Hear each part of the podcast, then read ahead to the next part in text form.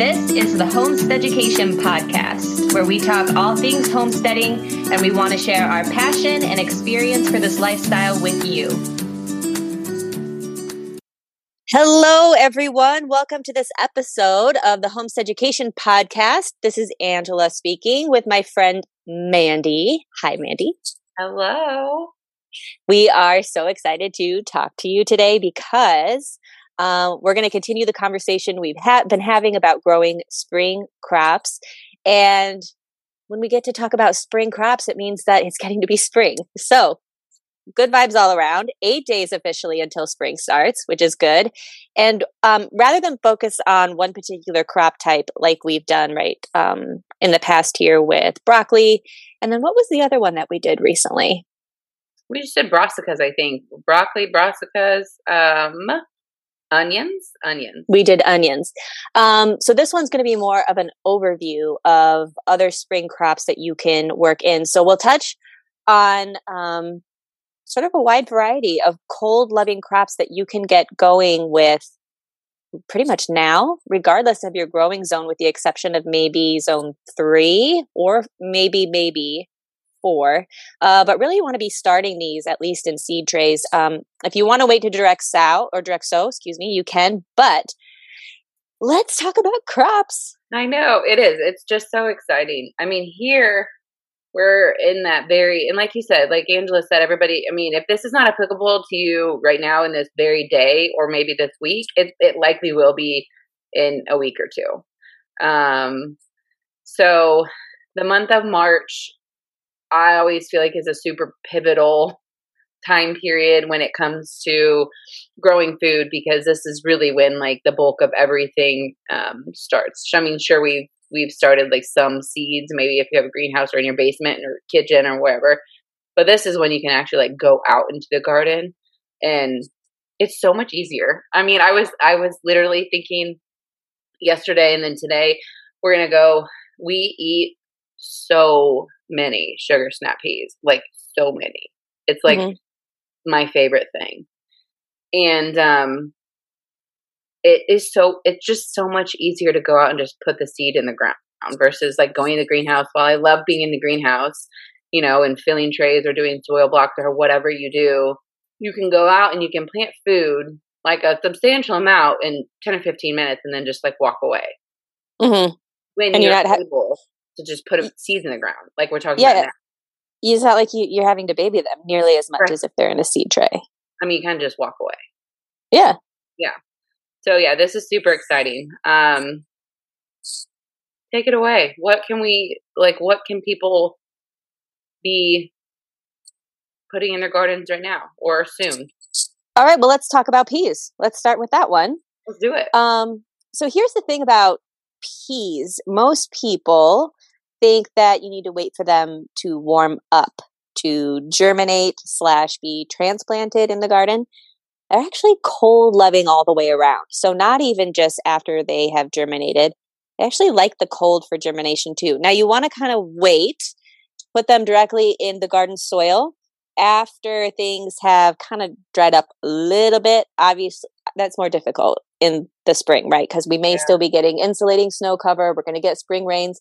But the point is, if you planted, say in December, and we're hoping to get a spring crop, it would likely rot the seed because mm-hmm. you have such an extended of deep cold weather ahead. But right about now is a great time to direct sow your little pea seedlings because um, number one, they really are happy in the cold. Two, there's plenty of moisture to help soften that little seed um, casing. But then they're sweeter for it. So if you do get them to sprout and start climbing, um, your sweet peas are actually going to be sweeter, just like carrots. Yeah. They're delicious. Um, and you make a, a good point that I wanted to touch on. I don't soak my pea seeds in the spring. I will for like a fall crop because mm-hmm. you're talking about planting maybe when it's a little bit more, you know, it's warmer, it's it's more dry. Um, but mm-hmm. right now, like Angela said, most of us, your your soil has, you know, it's saturated um, to some degree or like us, we're supposed to, you know, the 10 day forecast here in Missouri, we have, I think it's like four or five days where there's a chance of rain. So we're likely, you know, over that time period to pick up probably one to two inches of rain. So, or you're going to still get snow because I hate to break it to everybody, but like, I know we get like three nice days and everybody's like wanting to go outside in their shorts, but we're, we're probably going to get more snow. So that's going to insulate the soil and it's also going to help with those seedlings that you plant, it likely is not going to rot them because you're going to have those fluctuation the days where the temperature is actually going to get, you know, maybe in the 50s or 60s or something like that. So I don't soak our pea seeds right now. Um, I know a lot of people do because they think it like speeds up germination or I'm just like, especially right now at this point in time of life, I'm like, nope, less is more. And I'm just going to do the bare minimum because I just can't do anything else. Um, but we do do it in like the you know late summer for a fall crop. So I don't I don't soak any pea varieties. I don't even soak sweet like, peas. I you know I mean I've done it. I've, I certainly if we're being honest, I certainly did it when I first started gardening because like you know that's what everybody tells you to do. But yeah, I don't. Um, I've never um, tracked better germination, certainly not a better harvest, which is what we're all after. Um, soaking versus not soaking. So you can, yeah. if you think it, you know, helps. But yeah, okay. So peas. Um, or I'm gonna try and pop. So we're, we're due to get some rain later today. I'm gonna try and pop some more in the ground because, like I said, you've ar- you already did some yesterday. Oh, good for you! I haven't done any. No. I am behind. No, you're not. You're not behind but yeah, um, I mean, we have for the next 10 days, it's, I think our lowest temperature is like 29 or something like that. So they'll be fine. Um, in our well, you mulch them. Do you mulch them with straw? Yeah. So they're happy. Like fallen leaves. I mean, you know, wild oak farm. So we have like, oh, like leaves everywhere. So I just like will walk to a corner, you know, they like start to compile in like corners of the fences everywhere. I'll just like yeah. go grab some and throw them on there and walk away. So yeah, if you mulch them, then it's then it's even better. So two things about peas. Number one, if this is your first time planting peas, we need to talk about the three different kinds that you're going to find for sale. So you're going to find shelling peas, mm-hmm. you're going to find snap peas, and you're going to find sweet peas. Okay, shelling peas are going to be the ones that are meant to be shelled, meaning we take the peas out of the pod. And the reason we do that is because more often than not, even if they're eaten when young and very tender, that shell casing is very fibrous and stringy and difficult to chew right off the vine. So what you want to do is take off the shell and you can actually use the shell as mulch in your garden. It's going to be a great nitrogen fixer. Remember that takes time to be available to the plants because we have to wait for it to break down and become essentially liquefied so plant roots can absorb it. But it's a great mulch cover, but you're going to take the peas and you're going to process them in some way. So maybe you're going to cook them right away. You're going to dehydrate them. You're going to freeze them. A shelling pea is a storage crop.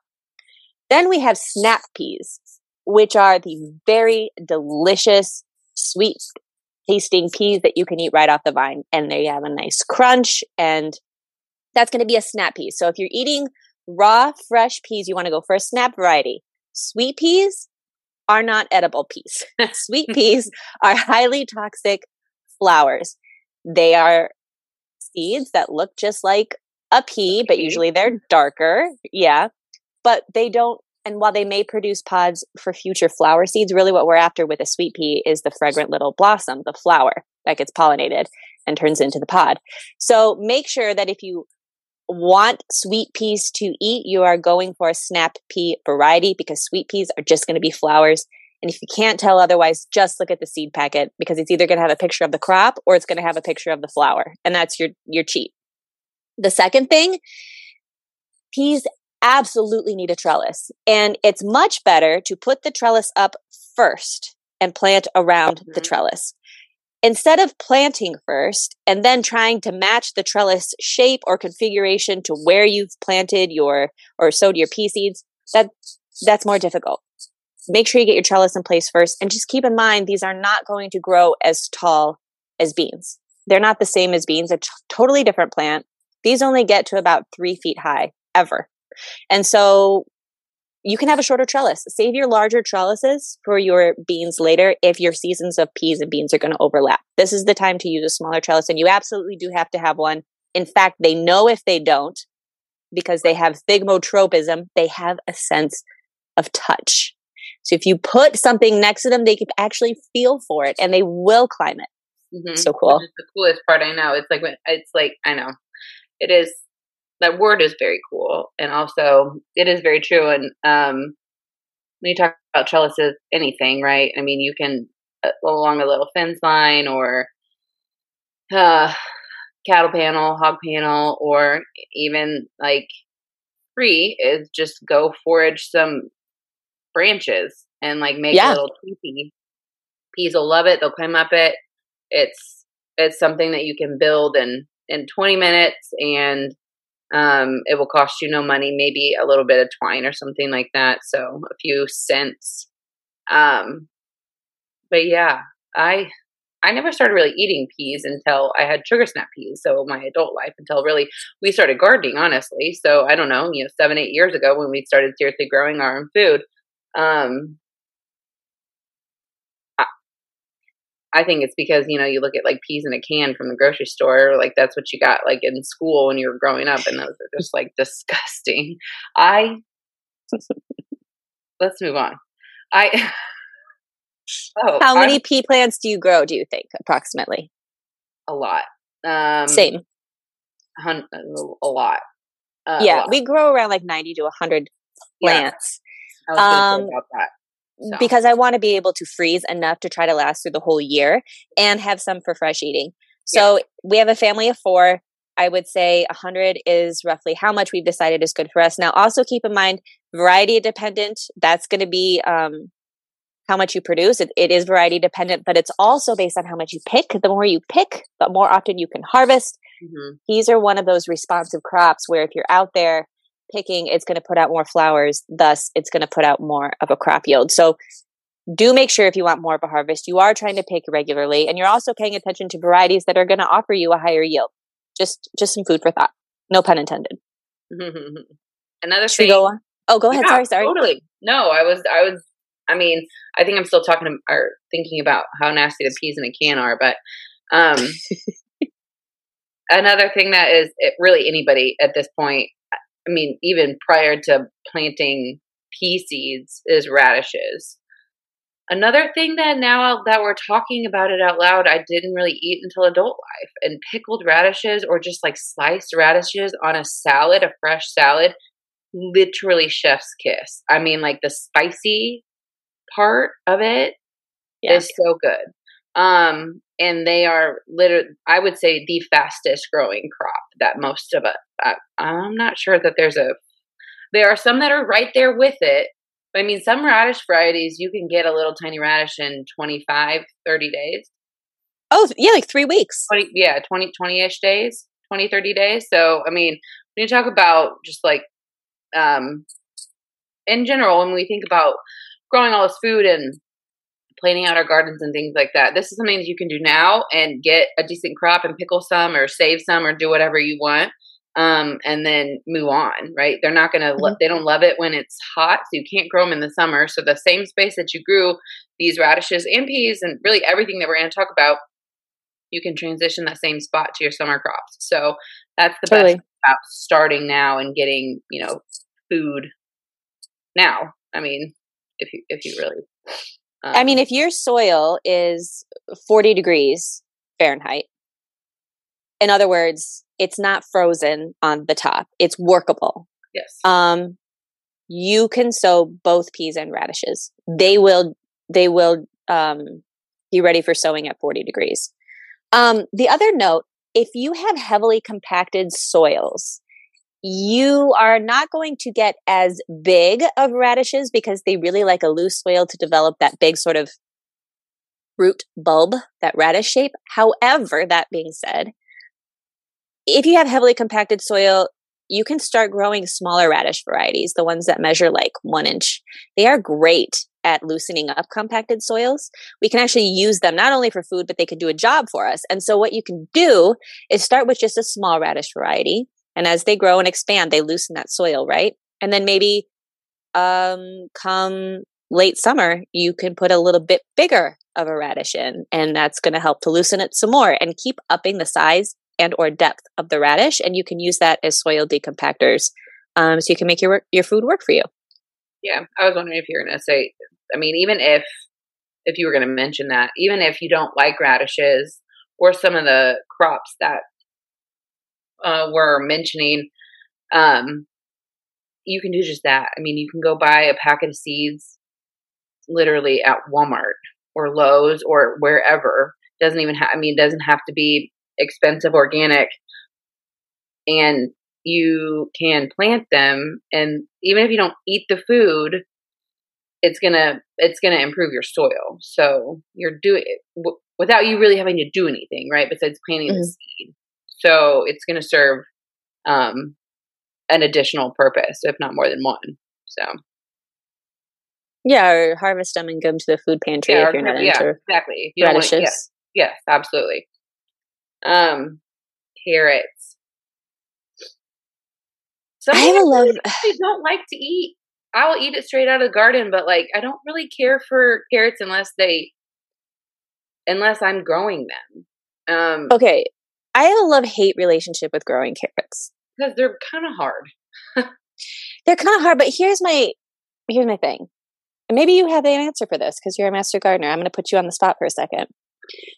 When you use a lot of compost in your soil, right? Like I do, because I have an abundance of it. Um, and you grow something like a carrot. I was always told you're not supposed to pull it out of the garden and just bite into it, even if it's rinsed, because it's been with compost, which has bacteria. So then I feel like for every single carrot, I never really get the satisfaction of being like, oh, I grew this, pull it out of the ground and eat it. Like I bring it inside, I rinse it, I scrub it, I peel it, and then it, I finally get to eat it. And so it just feels like it's too much. What work. is? it is a lot of work. But my question is, have you ever gotten sick from eating a carrot out of the ground? No. Hmm. But I'm gonna ask. I don't know.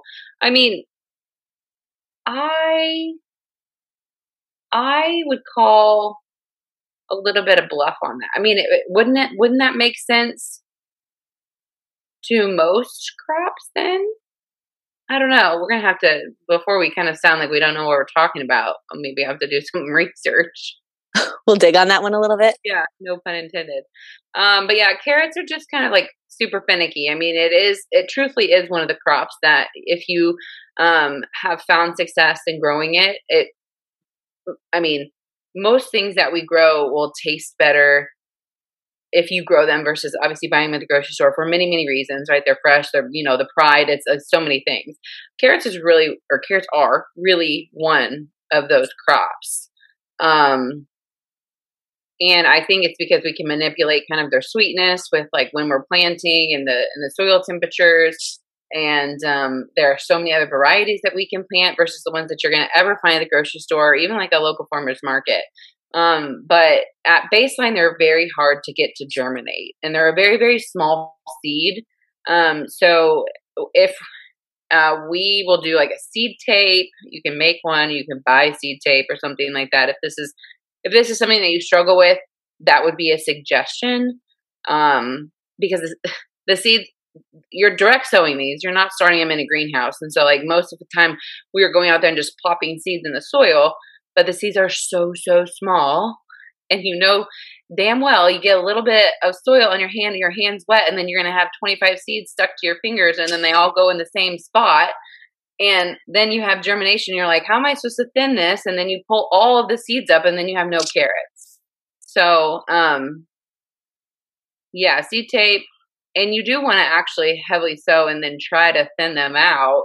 Um, we, I like you, I, you, we have on our notes and we'll put all this stuff in show notes, but you'll see on social media or, you know, gardening forums or websites that people will put like a burlap sack over the germinate the carrots to try and help them germinate or like a board um, you could even do probably some heavy mulch if you really wanted to, but that's to keep they they need they need uh, air quoting, um, but that really helps keep them moist. If you don't do it, they're not going to really they're they're not going to germinate at all.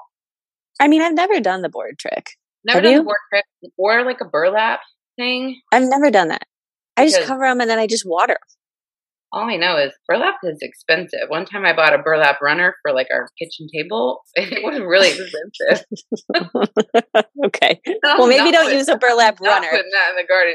But um, but we do like mulch, so you could do some, you know, straw or leaves or something like that. Um, I mean, the key is you don't want them to dry out. So Yeah. and much like any other, you know, all the other root crops in general, they have you have to have a loose, aerated, fluffy, workable soil, or your carrot's going to be like one inch long and crooked as heck, or it just might not even take off because if it doesn't have space to go, right, your Mhm. food, it's not the food is actually going down into the down. So if it doesn't have space to grow, it's not going to grow. Yeah, this is going to be one of those crops you're going to save for your deepest raised bed. hmm Yeah, for sure. Mm-hmm. the the trick that I use for thinning, I I I can't realistically thin. I just don't. There's no. I just don't have the time. And if I did have time, it wouldn't be my priority. See, here's what I do: I let them start growing, and then I go in and I harvest them when I get like baby carrots for lunch boxes. And then the ones that are Smart. next to it, the ones that are next to it, they have more room to grow. Now there's the whole oh, they might be oddly shaped. Oh, there's nutrient competition. Uh, Well, I'm kind of on the, of the thought process that if my soil is so limited in nutrients that carrots can't compete, then I don't have enough nutrients. And Yeah. so I'm just going to go ahead and grow, you know, and then start pulling them out, baby carrots, and then then I have carrot harvest car, carrot harvest earlier, right? Because I'm pulling baby carrots out within like something crazy like 30 days. 45 days. And then the bigger ones are going to be in there anyway. They were going to take that long to grow anyway. They get to stay in place and they get to continue growing to a full size, you know, 10, 12 inch carrot. I was going to say the same thing, and the, that that holds true. I mean, that's like a very um, transparent statement. I mean, if if if if you're concerned about nutrient uh, competition or depletion, then you you, you got to go back to square one because there shouldn't shouldn't be struggling that bad. Um, because it, it all it's all going to start with a good nutrient dense soil. So, Mhm. um, gosh, next on our list, I don't. Well, I don't bok choy, bok choy, bok choy. So many different ways to say it. I have tried growing this, and it looks really cool, like on the packet. but I have struggled with it, and I don't know if my timing. I think that I think that um, it's a cooler season green, if you will, and like really good in stir fry and stuff like that. If you, I mean, if you, I guarantee most people listening have probably had it, and maybe they don't know they've had it. Um, but it doesn't want it. It doesn't want too cold, but it really doesn't thrive when it gets too hot. So I think for a lot of climates, it's a challenging. If it's if you know, I think it's challenging to grow for a lot of us. I didn't start any of these seeds this year, and I, I likely won't. I I will, but I'm not going to do it just yet. They're not one of the first ones. They are a spring crop, but I will put them out. Um, I will put the transplant them out from the greenhouse in April, probably early April. I'm in zone on six B seven, and um, I will start them in the greenhouse probably halfway towards the end of March. The thing that makes um, the choy that some people call it Chinese cabbage, I think. hmm Yeah, Um, the reason that it can be difficult to grow is it's really prone to slugs. So if you have slugs in your garden, do mulch, but like don't mulch right up to the stem because you want to break the pathway of the slug travel. Um, but the other thing they're really prone to is flea beetles. If you've never seen a flea beetle, I, I assure you, if you have a garden at some point, you've seen their damage. They create these teeny tiny little holes And they're not going to make it look like lace. That's a that's a different one. But you're just going to see a whole bunch of polka dot holes in your leaves. They're these teeny tiny beetle, beetles that are black. You can use coffee grounds in your soil. Um, this is a great location or a time to use used grounds, or, or you can use fresh but just like literally sprinkle a ring around the base of the stem, maybe work it into the soil a little bit, keeps them on the topsoil, and it, the flea beetles are going to want nothing to do with it. So give that a try if you have seen them in your garden. Yeah, very very good tips. And ask Angela because I'm not growing it this year. Okay. but um, beets and turnips, and what's that's what we um, kind of have next to chat about, and and I'm gonna switch. So, a lot of people might still have turnips actually in their gardens. A lot of people will try and overwinter them. Um, same with like parsnips, um, depending on where you are. Um, you just need to like make sure that if if you've overwintered these things, and this is not on our you know notes, but you'll want to remove any of like new growth before you really should harvest them. But um, we're not talking about beets, more turnips. I don't grow turnips. Also, like a very, you know, I don't know. When we talk about growing food, it's like I, I think that there's evolution in in like in like the new gardener and then like the gardener that I am, probably you are, it's like heck yeah, I tried to grow turnips and beets and I I did grow them and then I didn't eat them. And I'm like, why am I wasting my time and energy? And I don't know what what am I going to do with a turnip? I mean, anyway. You are you're just cracking me up today. I love that this is like how to grow spring crops slash what mandy likes and dislikes.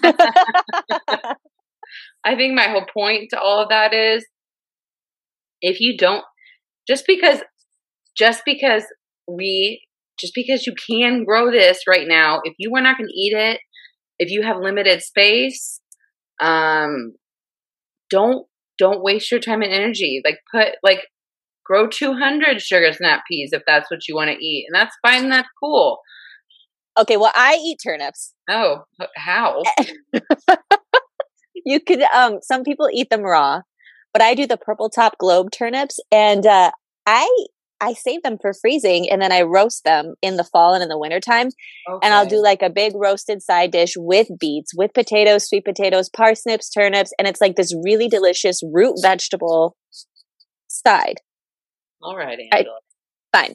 I don't grow a lot because I am the only one that mm-hmm. eats them. And so I, I don't want to give them up though. I love them. Here's the thing though, with turnips, you actually get a double crop. And same with beets, you can eat the greens. So the turnips are going to be a mustard flavor because I actually think turnips, if I remember right, are in the mustard family. I, I I could be wrong about that, but um, while the plant is growing, you can cut back the, the greens a bit and harvest those. I know a lot of people that grow turnips just for turnip greens. Do pay attention to the size that you purchase when it comes to the variety. So, beets and turnips can so easily be underwhelming. And then they will only grow to be like an inch in size, and you leave them in the garden thinking they're not finished growing yet. And all of a sudden, they get woody or they start to bolt and sprout stems and seeds and you're like wait a second i didn't even get to eat the root crop. Well that's because you just bought a small variety. So most of the time beets and turnips they don't actually get that big unless you seek out varieties that are meant for a larger root. Like if you're looking for four or five inch beets you got to find a variety that does that. So keep that in mind if you keep them in the in the soil too long before harvesting, they're they're going to be tough and not at all worth your time. See, that's my point. Um, I'm kidding. Another thing that uh, I think is really easy to plant right now is spinach. Another like super, um, which you wouldn't think is like a fast growing. And maybe that's just because, you know, to get like a good head of cabbage or even like a good, you know, romaine head, it does, it takes quite a, you know, quite a bit of time or a normal amount of time, I should say. Um, but you can sow spinach right now. It likes the cold. Um, it you can start it. I mean, you'll you'll probably see it in at local greenhouses or you know garden garden stores sold in like six packs, and so it does fine if you want to start it in your greenhouse or wherever. Um, it also is just one of those things that you can just go plop in the soil and walk away, and then you will. Ha- I mean, six depending on the variety, like six to eight weeks, and mm-hmm. you can have little spinach salads, and then you know, um, it might replenish a little bit, but we if you we'll start them now and then you can actually start them again before it gets too hot. I was just going to say this spinach is a crop that has to be succession planted because the life cycle is so short. short. I mean, I feel like you only get one really good harvest, mm-hmm. just the mm-hmm. first one, and then they'll grow back a little bit and then they yellow and die. Mm-hmm. Yeah. So really, if you're trying to get, you know, a bang for your buck or just like, you know, time is money, right? Whatever the saying, we could keep going. But um, yeah, you harvest and then I would pull it. Like literally yeah. all the same, the same, same swift motion. I would harvest, pull, replant. Yeah. But, okay, spring onions. Yeah, like one of my favorite things. Garlic and onions are just like one of my. See, you know what? But I Casey does not like onions. I married somebody that doesn't eat onions, and I have to hide them. I I don't even know who doesn't like onions. it's like gives food flavor. It's like pepper. You put pepper on everything. Casey doesn't um, even like it in their dishes, like doesn't have to eat them, but just no. doesn't like it as a flavoring agent, like in the background. No, like my mom will even leave it out of dishes for them, and I'm like, well, "You're nicer than me." I'm not. That's so funny. It's interesting. Um, but yes, now now is the time. You'll see. Uh, you'll see. I mean, if you started onions, like we we had a whole episode about starting onions or sets or you know whatever whatever route you're or method you are choosing or going with this year. But now is the time when you can put them outside. So you're going to see started onions and sets pretty much at every greenhouse, every Lowe's, Home Depot, any place like that. Um, Angela makes a good point and has here in our notes that um, they like cool weather, but you really don't want your nighttime temperatures to be in the 20s. Now, like, we have like, I think in the next 10 days, maybe a night where it's gonna be like 29. I would still probably go ahead and do it. Um, but if you have low 20s and stuff like that, maybe wait a couple weeks. That's what we're saying. Like, this might not be applicable to you right now, but it likely is going to be applicable to you in the next week or two. I get my um, onion starts from Territorial Seed Company, and they just send them to me when it's applicable to my zone. Yeah. So I never go. have to worry about doing it too early. Um, this is not like a paid plug for them or anything. I've been using them for years, and I just kind of know. All right, well, they're not here yet, so I don't have to worry about it yet. don't worry about it. And then when they get here, you, yeah, you just go. Another thing, another thing that is relatively pretty easy to plant the hardest um, method is going to be if you started your your seeds and you're you know dividing them and things like that. But if you're gonna if you're gonna do sets or started onions, it it's like dig a little trench, do it all in one swift motion, and then it's kind of one of those um, crops that doesn't need a lot of babying. You're not you know trellising it or anything like that. As long as you have adequate nutrients in your soil, which all crops need. So I everybody has that because we've talked about it so much that I know everybody's listened. Um yeah, and then weed. They hate weeds. I know, yeah. And they will not thrive if um or you won't have big onion bulbs um if you have a very weedy area that you're planting them in. Um but then, yeah, and you can refer back to the uh, episode that we kind of talked more about onions. But now is the time to go ahead and and get those out in your garden. Do we think anyone is still listening at this point? Should we do the last two, or should we just go ahead? You can also put them in the show calendula, notes. And if you have strawberries, um, now's the time to like pull off any mulch or something like that. Start start to let the strawberries um, get exposed to you know, the elements in the daytime temperatures and nighttime temperatures. And also, if you are starting, if you're if you're planting bare root strawberries right now, it's a fine time. So, um, other than that, we will put notes in the show notes of, of kind of everything that we've talked about and maybe a little bit more information. I do want to say that um, Angela mentioned um, as it goes out, but Angel mentioned in the beginning of the episode when we talk about planting all these things in spring, it's a fine line between having too dry soil, but really our struggle most of the time is having soil that's too um, wet. And so, a good, uh, a very easy, non scientific way to know if your soil is too wet is you literally will go out and just put a ball in your hand. And if it crumbles I say easily um, after being like squeezed together. So you know it's it might be a little bit wet and it stays together, but then you can kind of get like a a handful of crumbled soil. It's dry enough and you can work that that would be good workable soil. If you are squeezing it and it's staying in a ball and you open your you open your hand and it's not really loosening up, it's likely too wet. And so I would wait for a little bit because that's where you're going to get some of these seeds are going to um, you won't see much germination of any, if if any, because it's going to be a little bit too wet for them, and the seeds will just rot. Well said. Okay, great, um, great. Other things we didn't talk about that are certainly um, spring crops is rhubarb, asparagus. There's a lot of perennial plantings that will come back every single year. Um, maybe we should do a perennial post at some point, and we can include both summer, fall, and um, spring edibles in there. But for now, if you are starting seeds in the greenhouse, direct sowing in the garden, um, those are the ones that we covered today. As always, reach out to us um, with via email on our social social media channels. Wherever you listen, send us a note if you have a question. We're happy to help. Um, but I think that's it for today. Yeah, did yeah. we get everything? Yeah, but don't don't come to me with turnip questions because I won't answer you. I'm just kidding um, I think we did. I hope everybody has a super good day. Thanks for listening, everyone. Cheers.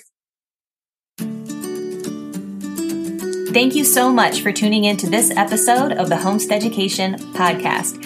Any relevant material will be put in the show notes. We hope you'll share our episodes and also click that subscribe button. For more information about this podcast, you can visit us on Instagram at Homesteaducation Podcast. Angela can be found online at axeandroothomestead.com and on Instagram at Axe and Root Homestead. Mandy can also be found online at thefarmermandy.com and on Instagram at Wild Oak Farms. We'll see you next time.